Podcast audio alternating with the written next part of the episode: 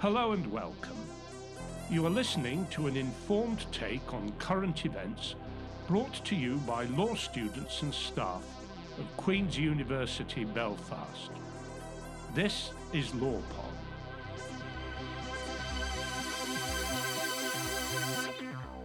Well, welcome to LawPod. I am Gillian McNaull, a lecturer in criminology from the School of Social Sciences, Education and Social Work. And today I have with me my friend and colleague, the author Michael Irwin. And I think it's interesting to say how we met, first of all, Michael. Yeah, yeah, it's not the normal sort of type of meeting, is it? yeah, yeah. We met whenever I was doing my master's in criminology and uh, Shadd, Professor Shadd Maruna was my uh, lecturer, and he brought into class uh, you, Michael, whenever you were on home leave from Magilligan Prison. That's right. It was 2012, I think it was. 2012, was, yeah. I think it was my first or second home leave after five years in prison, and uh, whenever I was introduced and as it said about being the, the listener and that your hand went up straight away, I think, oh, I'm a listener too. I, you know, so it was, uh, yeah. Shadd didn't know this, so it was, or didn't yeah. put two and two together, so I thought it was quite interesting. And then Absolutely. The rest is history. and the rest is history.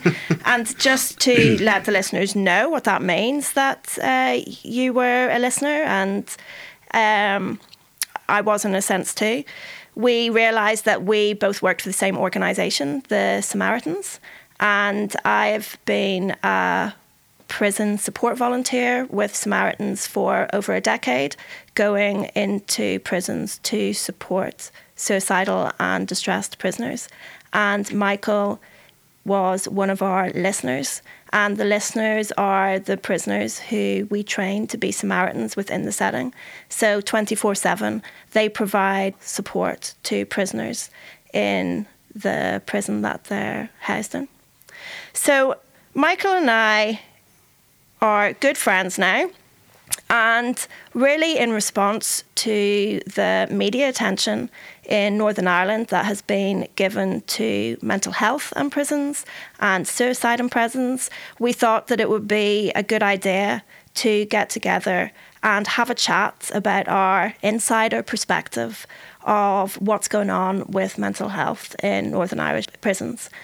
And so, just to contextualise that a bit, over the past couple of weeks, we have seen the release of a recent RQIA report, which was an audit on forensic mental health and learning disability services, and then a Royal Society of Psychiatrists report on prison mental health in Northern Ireland. And just to hone in on that RSP support report and some of the findings which have been making the headlines, first of all, they put forward that the current model of care used within the prison estate in Northern Ireland does not meet the needs of prisoners and is not consistent with national and regional guidance. And one of the issues that they raised was that since the closure of the healthcare wing, 40% of prisoners transferred to the regional secure unit were accommodated in the care and supervision unit prior to transfer. And just for our listeners, the care and supervision unit in the prison is, well, maybe you'd want to to talk about that? Well, uh, they give them all these lovely glorified titles. It's the block. The block. It's the boards. You know, it's the the dungeon. That's where you're sent when you're a bad boy. So people with uh, serious issues of not just mental health, but maybe being around people mm-hmm. are put in alongside in the same block as apps guys who are, you know, well, they've got their own mental health issues. They're maybe physically aggressive or they've mm-hmm. been punished and mm-hmm. sent off the wing. Mm-hmm. So you've got people there with with genuine issues and mixed in with even more problem problem children, for want yeah. of a better phrase, you know, people uncontrollable prisoners. So, uh, mm-hmm. uh, how is that uh, occurring safe environment? Mm-hmm. Whenever so, you're, but you're actually locked up for most of the day. You're only in and out to get your, your food. Well, you're not even that. Your food is brought to your your door, mm-hmm. so you're basically caged. Mm-hmm. For the time that you're deemed, and you only get out, say, to, to go for a shower, Uh, if you're lucky, you might get like 10 or 15 minutes exercise or to go to these uh, meetings that they have, these supervisory meetings to, if you're on the likes of a, a SPAR or something. So, so what this report found was that prisoners with serious mental health issues who were waiting to be transferred out into community forensic facilities, that 40% of them were being held in the care and support unit, which is, has previously been known as the punishment block within the prison setting. The report also noted that the screening of prisoners for mental health problems is not carried out in accordance with National Institute of Clinical Excellence guidelines. And this lack of ad- adequate screening often results in prisoners with mental illness not being identified in a timely fashion, which increases vulnerability. And the killer for me really was that the report stated that in the absence of evidence based therapeutic opportunities, it is unlikely that there will be meaningful change in the presentation of offenders with mental disorders. And so we have this issue of the findings coming out with regard to these reports. In tandem with that, we've had a call by Professor Phil Scraton for an independent inquiry into deaths in prisons in Northern Ireland. So, 50 prisoners have died between 2007 and the most recent death in custody, that of Daniel McConville. And his family are currently running a campaign for justice for Dan and trying to find out what's happened to their son. And out of these 50 prisoners who have died between 2007 and now, the prisoner ombudsman has confirmed that 27 of those deaths were self inflicted. So it's a huge issue. And I thought that we could have a chat about it as practitioners today. So, Michael, maybe you want to talk a bit first about your experience within the prison and how you became a listener.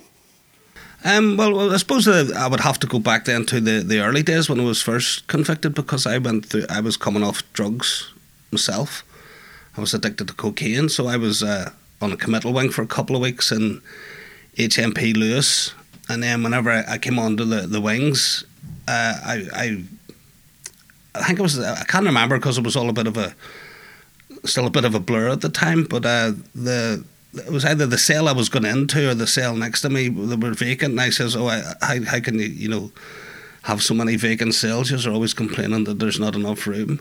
And somebody said, "Oh, somebody just died," you know. So the cell had became immediately vacant then and been. So that was my first. I was like, "What? I'm going to sleep on a bed that somebody's somebody's just died on," you know. And there was no. Pretty shocking.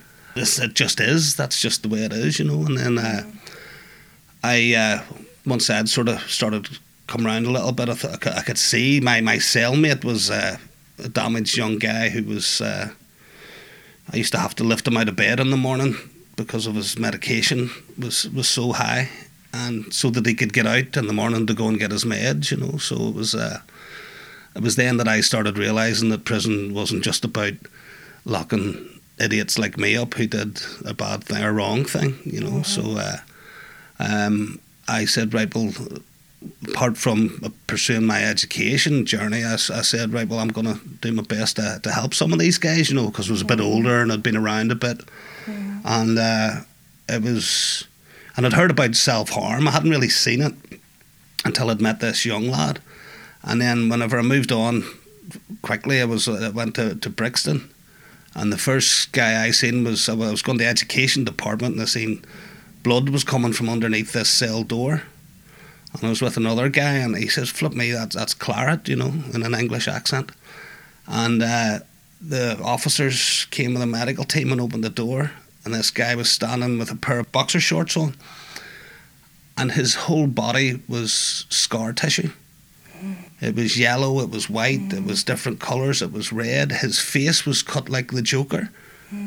In the Batman movies, he had actually cut a frown and a you know, sad face and a happy face. Mm-hmm. And he was just laughing and crying to the staff, saying, I'm sorry, I'm sorry.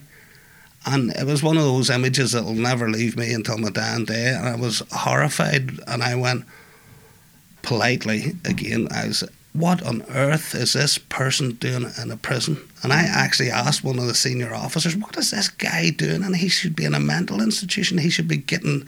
He says, this is what the courts send us. Mm-hmm. This is what we have to deal with. We're not mental health professionals. We're prison officers. We're here to protect them. How is this protecting? And he says, mm-hmm. we our hands are tied. Yeah, absolutely. This is what we have in the UK, and this was at the time, as I say, this was, was still in Brixton. hadn't came to Northern Ireland yet, you know. Yeah, and I think that it's worth stating at this point that prisoners are one of the most vulnerable groups in society to suicide. So a prisoner is 10 times more likely to take his, his or her own life than people in the general population. And I completely agree with you, Michael. I remember going into prison for the first time as a Samaritan. And I think if I'd ever thought about prison before, it was that prison was an institution to house dangerous, violent people that society needed protected from. And, and hopefully they'll naturally come out better people then. Oh, oh, oh of course, yes, of course. Right. And the realization just hit me one day when I was sitting with a group of women in association and they started talking about which care home they'd been in as children. And all but one of these women had been rotated in and out of care homes as children. And it just made me question who are we sending to prison and why? And what you witness when you go into the prison setting, as you've just as you've just exemplified, is some of the most serious self harm and self mutilation that you are ever likely to see in society. And so there is this demonstrable need, mental health need that exists in the, the prison setting. And so, was that the sort of turning point that led to you becoming a listener? Yeah, but it was it was it was a combination of that, and then you know the more the more I started doing my, my open university courses, the worse it got. And then when I was transferred back to Northern Ireland in 2009, I'd already four English jails under my belt. So I'd seen you know how four different prisons ran the prison, you know, and two were private prisons and two were uh, public prisons, mm-hmm. and there wasn't a lot, a lot of difference. You know, they are basically striving to get through the day without anybody killing themselves with the least minimum fuss. So there is, mm-hmm. and because they're so overcrowded, there is absolutely no time to be. It's almost like a, a fire extinguishing exercise. They're just permanently trying to keep their head above water, and it, people don't understand the chaos of a wing trying to get through the core day to get people to work and back and forwards to education to visits, you know, and with the limited amount of staff that they have, there is no time for people to, to receive any sort of treatment. Uh-huh. You know, they say it's there, but the, you know, and they're just whenever it is there, it's tick boxing exercises. Uh-huh. Uh-huh. Just heavens forbid that something will happen to someone. They said, "Well, we've done our best here. This is what our guideline is. This is what we've done. This is what is this is all we can do." Mm-hmm. And you so know, you decided to become a listener.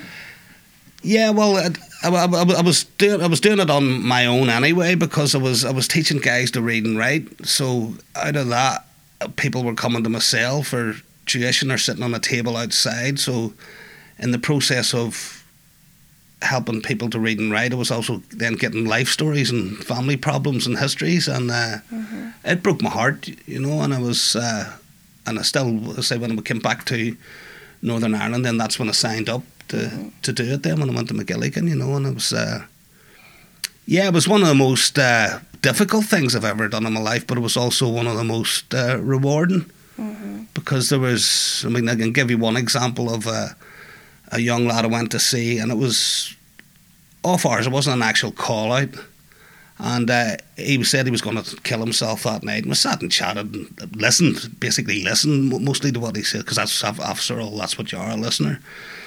And uh, I just let it, let him out and let him get it out. And we, we, talked about football, and then we made a cup of tea, and then you know, things. he realised that the world wasn't as bad as it mm-hmm. wasn't pretty good, but. Yeah. And then uh, I won't discuss what we talked about because it was, it was personal. And I seen him a couple of days later walking down the Fays, which is a bit where everybody passes going to work and education and stuff. And uh, he shouted over and with a big smile on his face, "Cheers for that big lad! Nice one, feeling great." And it was just the inner feeling Mm-hmm. of you knowing that you helped just by listening, helped turn Yeah. somebody's life around. You know. Yeah, absolutely. So, having had that experience of talking to prisoners over the years about the issues that are affecting their mental health and creating suicidal ideations, what do you think are some of the biggest environmental issues of the prison setting? Well, the the, the, the prison as as alleged academics, we, we know the, the, the, the, prison it strips you of your identity when you go in. You're given a number, you're showered, your your your your your clothes are taken off, and initially you're given prison clothes, and you become a number, and you're you're a known person. And what you have to learn very fast is that you have to fit the institution of prison. Mm-hmm. And everything that you know in life does not prepare you for that. Mm-hmm. You have to ask permission for everything. You have to fill in forms to get an apple. You have to fill in forms for your, your canteen. You have to fill in forms if you want to. And remember, a lot of people can't read, read and write, mm-hmm. so they don't know how. But the th- one of the biggest things for me as a grown adult man, mature man at 40 years of age, was how you were infantilized. Mm-hmm. You were treated like a child mm-hmm. because you had to ask for your your choice was taken away from you. So for people who already are in that vein because they've been in and out of care homes or that sort of you know, disruptive uh, social environment, mm-hmm. it, it manifests itself even more negatively whenever you get into prison. And don't forget, most people in prison aren't there because they've been good guys. You know, there might be good guys who've done bad things, but they're they're not. Uh, you wouldn't be bringing them all round to your house for dinner on a Sunday night, you know. So uh, the environment is not uh, conducive to. Um, it's not normal. Yeah. They try to normalise it, but life in there is not normal. And as I said before, nobody will understand until you've been there the noise and the chaos. And if you're a private person with issues of, you know, interaction issues, and you've maybe, I mean, there's the autistic thing as well. You know, you have that. And if you if you already have these social problems on the outside, as I say, whenever you get into prison, they're exasperated because a prison officer and prison staff and health staff need you to cooperate with the way that the prisons run. So if you don't have the wherewithal to get on in society, how on earth are you going to do the same in prison? Yeah, I think there's definitely a couple of issues there in in what you say. First of all, this idea that the people that we imprison have these layered vulnerabilities, such as mm-hmm. learning disabilities, and we know that there's a disproportionate imprisonment of people on the basis of um, of class, um, with regards to mental health issues. Mental health issues are actually a pathway to criminalisation, as are learning disabilities. And so you have a population that imports all of these vulnerabilities.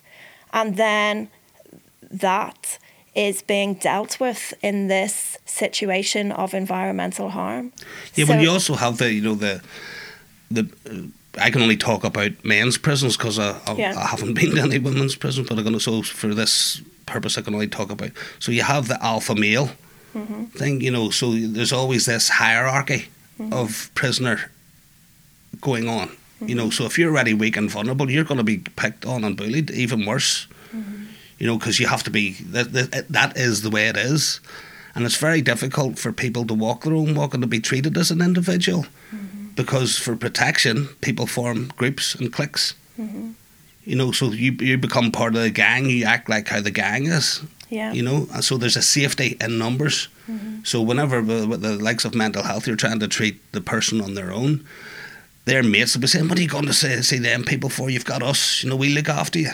Yeah. So that's another aspect to it. A lot that's never really, I haven't seen it touched on much. You know. Yeah, and I think that if you look at the prisoner ombudsman death in custody reports, actually that comes through this idea of the impact of bullying and hmm. the interpersonal dynamics that occur within the prison. How that impacts an individual's suicidal ideation and uh, well I've, i went through the bullying thing with a couple of people you know yeah. um, um, I'm mostly on the wings the likes of myself uh, we would have sorted it out mm-hmm. privately mm-hmm. not violently but people would have a little word and you know nine times out of ten it was uh, it was sorted out that way but uh, to, to actually take somebody and go through it with them they have to then tell the person who's been bullying them, who's made the complaint. Mm-hmm. So this can then travel outside, you know. So then people's families can be getting abused in, inside or outside of the people who's inside. So uh, and the authorities, you know, you have to see all these signs all over the place. Bullying will not be tolerated, and go, what are they going to do about it? Mm-hmm. They can't do anything about it. And yeah. woe be tied the minute you go and actually speak to a member staff about bullying. You know, these things sound great on paper, but the actual actually carrying them out is a different ball game, you know. Yeah, absolutely. Um, I think that certainly my research on women in prison in Northern Ireland found that bullying was a significant factor in their life, and there was a deficit within the prison setting where the prison could have been responding to this through I guess, restorative justice mechanisms or even through through the CAB policy. But the one thing that I found really interesting is that medication is the key factor in bullying a lot of the times. Do you want to maybe talk a bit about the medication? Well, there, there's two things there. I mean, the restorative justice side thing. I mean, whenever I was in uh, in England, I read about this brand new Hallward wing in Magilligan Prison, which was restorative justice place. It was a drug free wing. And I said to my friend, that's where we're going to end up. That's where we're achieving to get to, you know, mm-hmm. once we get home. And I ended up there, and it was it was it was good. It was a, you could feel the difference, you know, because there was a, um, a, a team of management and staff who who knew about restorative justice. The rest of the prison staff didn't know and didn't care or didn't want to be there and they it did make a difference. But what happened was, they, it it started to fall by the wayside because of the need of the, the, the prison, and this brand new drug free restorative wing is now on one of the H blocks again. Mm-hmm. And yes, the H blocks, as you know, still do exist. And Hallward is a committal wing. Mm-hmm. You know, so all those lovely, fantastic things have all fell by the wayside because of institutional need. Mm-hmm. Yeah, the the the, me- the medication you, you, have. Whenever I was there, just before I was leaving, you were given your own locker with a key, mm-hmm. and uh, you know, so you were responsible for your own medication, and I was on some heavy medication at the time towards the end. And I remember coming back one day and looking in my locker and thinking, did I take those or did somebody take them on me? Because they do spot checks to see if you still have the right amount of tablets. And I spent a week, maybe two weeks, of not t- of, in complete fear of somebody coming and checking my locker because I the, the, the numbers weren't right. And then I would have been accused of selling them or having part of that trade. Mm-hmm. But the uh, and so the just big, just the, for the listener to maybe outline that prescription medication is one That's of the biggest is one of the biggest currencies within the prison. Yeah. Prescription medication. Now you're not talking about heroin and cocaine yeah. and all the rest of the spice and all that that they have in England and Wales that we see you know every day in the the, the media. Mm-hmm. It's it's here in Northern Ireland, but it's not as big. I mean, I'll give you an example of the, the level of prisoner that you're doing. The, I, I went I, I went into a cell one day and these young lads were uh, this guy who wasn't uh, he wasn't that clever, mm-hmm. for want of a better phrase, and they were getting them to take uh, some drugs, and he says, right, he says, I'll do it. I've done it before, and he actually took the tablet, and it was paracetamol, and he didn't know it was paracetamol, but he tried to shove the whole paracetamol up his nose. That's how he was trying to take drugs to be one of the gang, to be one of the boys, and they were all laughing and sniggering at him. Mm-hmm. This guy was trying to. I know it sounds sounds ridiculous, like, but to shove paracetamol up his nose to get high. Mm-hmm. Mm-hmm. You know, these boys were playing on that, so he was like the weak one in the thing, and he was always so. for for the likes of him, this was done for a reason. For the likes of him, then any medication he would got, they would be taking that off him and Okay. selling that to other other prisoners. Okay. And prescription drugs like uh, diazepam and any of the opiates. Yeah. And you know you can get these most of these from your doctors uh, at- at home, hence prescription drugs. But even in the streets of Belfast, prescription drugs are the main thing, and Yeah. you, you don't get. All you feel is a wee bit fuzzy. Well, I think I think you're right. Prescription medication is a huge issue in Northern Ireland. The detail released a quantitative report on the levels of prescription medication use in Northern Ireland, and we have one of the highest prescription medication uses in the world of Western democracies. And I think you have to see that use in parallel with the prevalence of mental health issues in Northern Ireland. We have the highest suicide rates in the UK, yet we have 25% lower rate of mental health investment by the government. Would- so all I- of these factors feed into these addiction rates, I think, and mental health entwined. I would have seen some of that with, with, with, with- through identity. Mm-hmm. You know, young people, the paramilitaries and, and communities still run the, the communities, excuse me, and they, you know, young people are known as bad, so they don't go near them. And, and at age, especially at young age, young teenagers, you know, they, they get lost because everybody is and wants to be a part of the group, but that's the group that you can't go near. So maybe their innocent little quiet group can't go near the other group because that's going to end up with the bad men. You know, so they have they lose this identity, and then as they're maturing and growing mentally, they're losing their identity, and they don't know what to cling to, so they lose hope. hmm You know, and and from the young people that I've been in touch with over the years, that, that whenever you go into prison, uh, you know, a lot of the 25, 30, 35 year old men that I met are still stuck in their early early teenage years.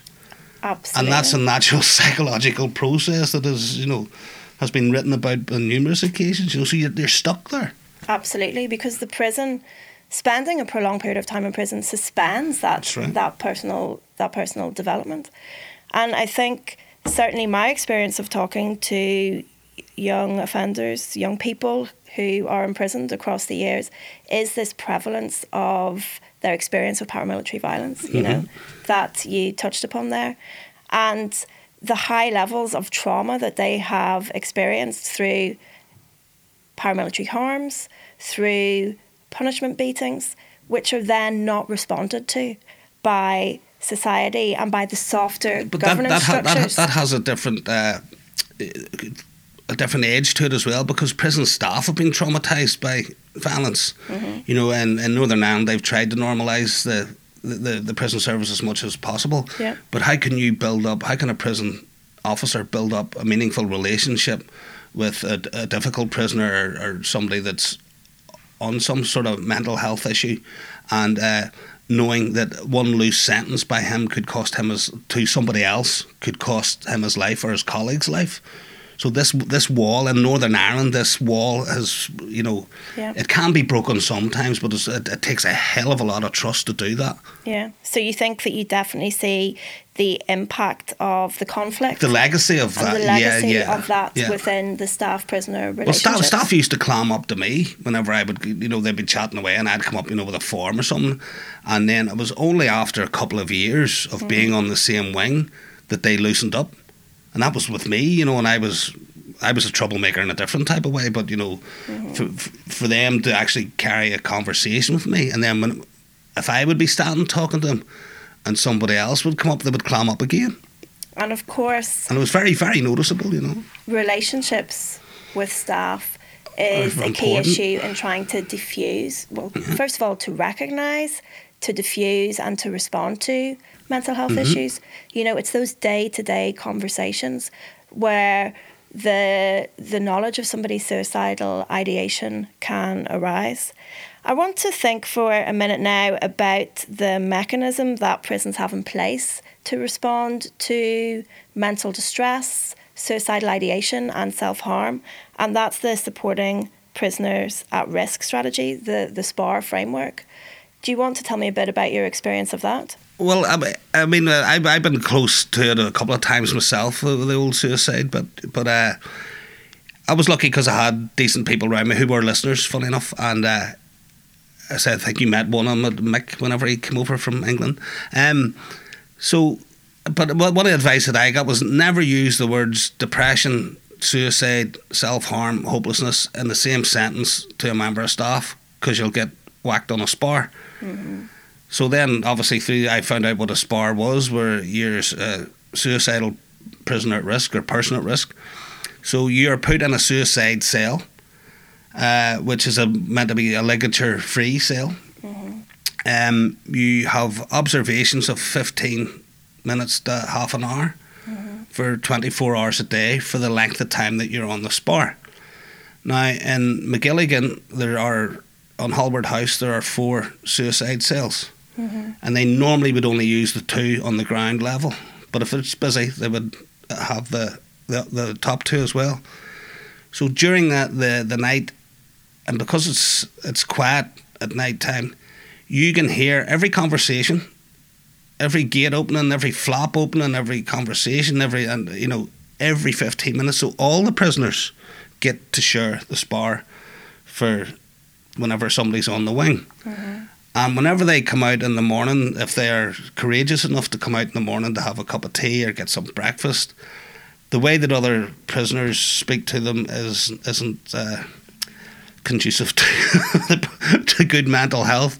They're, they're, they're not too happy. Yeah. Right. And staff can't do it. I mean, staff are within ear distance of this, and they can see it happening, mm-hmm. but they can't. They can't charge prisoners for telling them what to think for giving off. Mm-hmm. You know, I've seen guys come screaming out of cells and going up the staff, "Get those so and so's off the wing. I need some sleep." But then adding to this. Uh, the SPAR thing is the policy, the suicide policy in prison of, you know, the night checks. Mm-hmm. You know, whenever I was there, it was every hour on the hour you were woken up because mm-hmm. they had to see some sort of movement. You're either woken up by your light getting switched on or a torch shone in your face or your door banged. And what's the impact of that? The, the impact of that is, you know, how I, I went mental myself, but I couldn't tell anybody because you had to just put one foot in front of the other. And for, for, me, you know, this already being treated as a non person and then having to fit this, your human need is, den- you know, everybody needs sleep. So your human need is denied to fit the institutional need. And I took a judicial review. I lost it, but I won it because they were able to reduce the policy to two or three times a night, which gave a slight alleviation of it. But I believe over the years it's slipped back to they're doing it every hour. Mm-hmm. And it's because of, uh, partly because of corporate manslaughter. Yeah. Because now, because of the ombudsman investigations, the coroner investigations, um, a governor can now be held responsible for a death in custody for not following these checks. Mm-hmm. So, ironically, the checks are causing suicide and self harm ideologies, and it's been done with the World Health Organization. A lot of people would call it torture, mm-hmm. but it's d- dismissed to fit the need and the daily day running of the prison. Yeah. So people are expected to function normally as a human being mm-hmm. when they're not being treated as a human being. Mm-hmm. They're being treated as a non person. Another tension I find with the SPAR process is that very often I talk to prisoners on the the landings who are under SPARs, yet at the same time they're under punishment and they're on a basic level. And so, just for the listeners, there is um, a regime within the prison where you are on basic level, standard level, or enhanced, and your the behavior. incentive earned privilege scheme. The incentive earned privilege scheme, yeah, and so prisoners sh- would generally be on enhan- on standard unless they've done something that. Um, that incites this punishment and they're put onto basic. And so for me, this issue that some that the prison can recognise the suicide risk a prisoner poses, yet in parallel with that, be imposing punishment. And what what does that punishment look like within the basic regime? Well, for, for me, the, the the the incentive and privilege scheme was is a, just a, a tool of control. You know, it's a it's a modified tool of control within the prison. So if you don't follow those guidelines, you you know the, the idea is to get the enhanced and be a good boy, and you know you get their privileges. Some for some people that's visits. You know, uh, in my time it was a TV at standard, but if you went down to basic, and this this was a very very important point that happened to us as listeners in Magilligan. Um, the the prisoners who are on basic uh, had their TVs taken away. So we would have got loads of call outs for from guys who had been on basic. And Yeah. normally it was just to have a cigarette and a cup of tea and somebody to talk to. Some human contact. Some, so, yeah, exactly, because they weren't left to their own mind, and that's that's the biggest thing of prison is you don't the, the person you least expect to meet in prison is yourself, yeah. And a lot of people can't handle that. They always Yeah. have a TV, a radio, or something to keep them Yeah, distracted yeah. from the the voices of being you. Absolutely. That's something that I've heard again and again that whenever the cell door is closed and locked, that's when the voices start. And every bad experience that a prisoner might have had, every bad thought comes into play. And so when you're increasing those periods of lockup, whether it be due to staff shortages or whether it be due to punishment, then you're running the risk of increasing that those mental health issues and that suicidal Well, that's ideation. go, go back to the, the, the, the sleep deprivation. No, that's you know in normal life, Mm-hmm. that's when you alleviate those problems when you get a bit of sleep. You know, because there's nothing like a good sleep to make you feel better in the morning. So Yeah. you know you, you don't get that. You really don't get that in prison. Mm-hmm. You know, so you can imagine after four years. You know, for me, it was four years. They didn't do it so much in England, you see, but they did it regimentally here. Uh, you know, I don't know. I don't know how many nervous breakdowns I had, but I never told anybody. I just had to get on. But the thing, going back to the, the, the basic, was whenever the, the one of the governors or somebody decided that people on basic could still have their TVs, and we would go for our fortnightly meeting to the to the Samaritans. Mm-hmm. And I think it was like after four weeks, we we realised that we hadn't got any call outs. Mm-hmm. And the governor in charge of the, you know, the suicide prevention, he was, we're either doing something very good here or something very bad. And then we worked it out. It was actually getting the TVs back that we weren't getting the call outs. Call outs. So for that like six week, it ended Yeah, up six yeah, to eight weeks, but we actually didn't get any call outs. And stuff would was do- done during the day. Yeah. I want to wrap this up with one one final question. And so, in response to these reports and the publicity about mental health and suicide, the prison service has said that they're testing a new approach to provide additional support for people at risk from suicide and self harm at Magilligan and Hydebank, which will be rolled out in Maghaberry Prison in the coming months. And that this means the most vulnerable people in our care will receive bespoke support to meet their complex needs. And I suppose the question is do you think, do we think that individuals with mental health needs can have those needs responded to effectively within the prison setting? And a simple word, no. No. No, because uh, I mean, I'm I'm all for it. You know, Yeah. anything that's positive and helping people, yes, go for it. But that you know that prison environment, and if you okay, you're you're you're getting maybe you haven't had as many issues on the outside, but whenever you go inside and you can't hack it in there, right? So you've been all right surviving life on the outside, and this now goes on your record. So whenever you're leaving prison, say you have to go on this bar, you have to go to this unit, and maybe because you had a, mel- a, a, mental breakdown or a, whatever, this then goes on your record and then carries back into normal life. So if you have go to a social worker to say, "Oh, I want to look after my children," no, but you you're not safe. You've had a, you know, and I do feel sorry for the prison service, and I can't believe I just said that, but uh, I do feel sorry because there are good people in there trying to do good things, and the same as same as with the health the health service, you know, Yeah. and. Uh, but what they're up against, and this is what people are missing.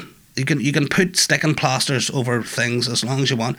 It's the actual institution of prison that is designed to cause harm and punish people. Absolutely. So how can you have care coming from damage? Absolutely. I absolutely agree.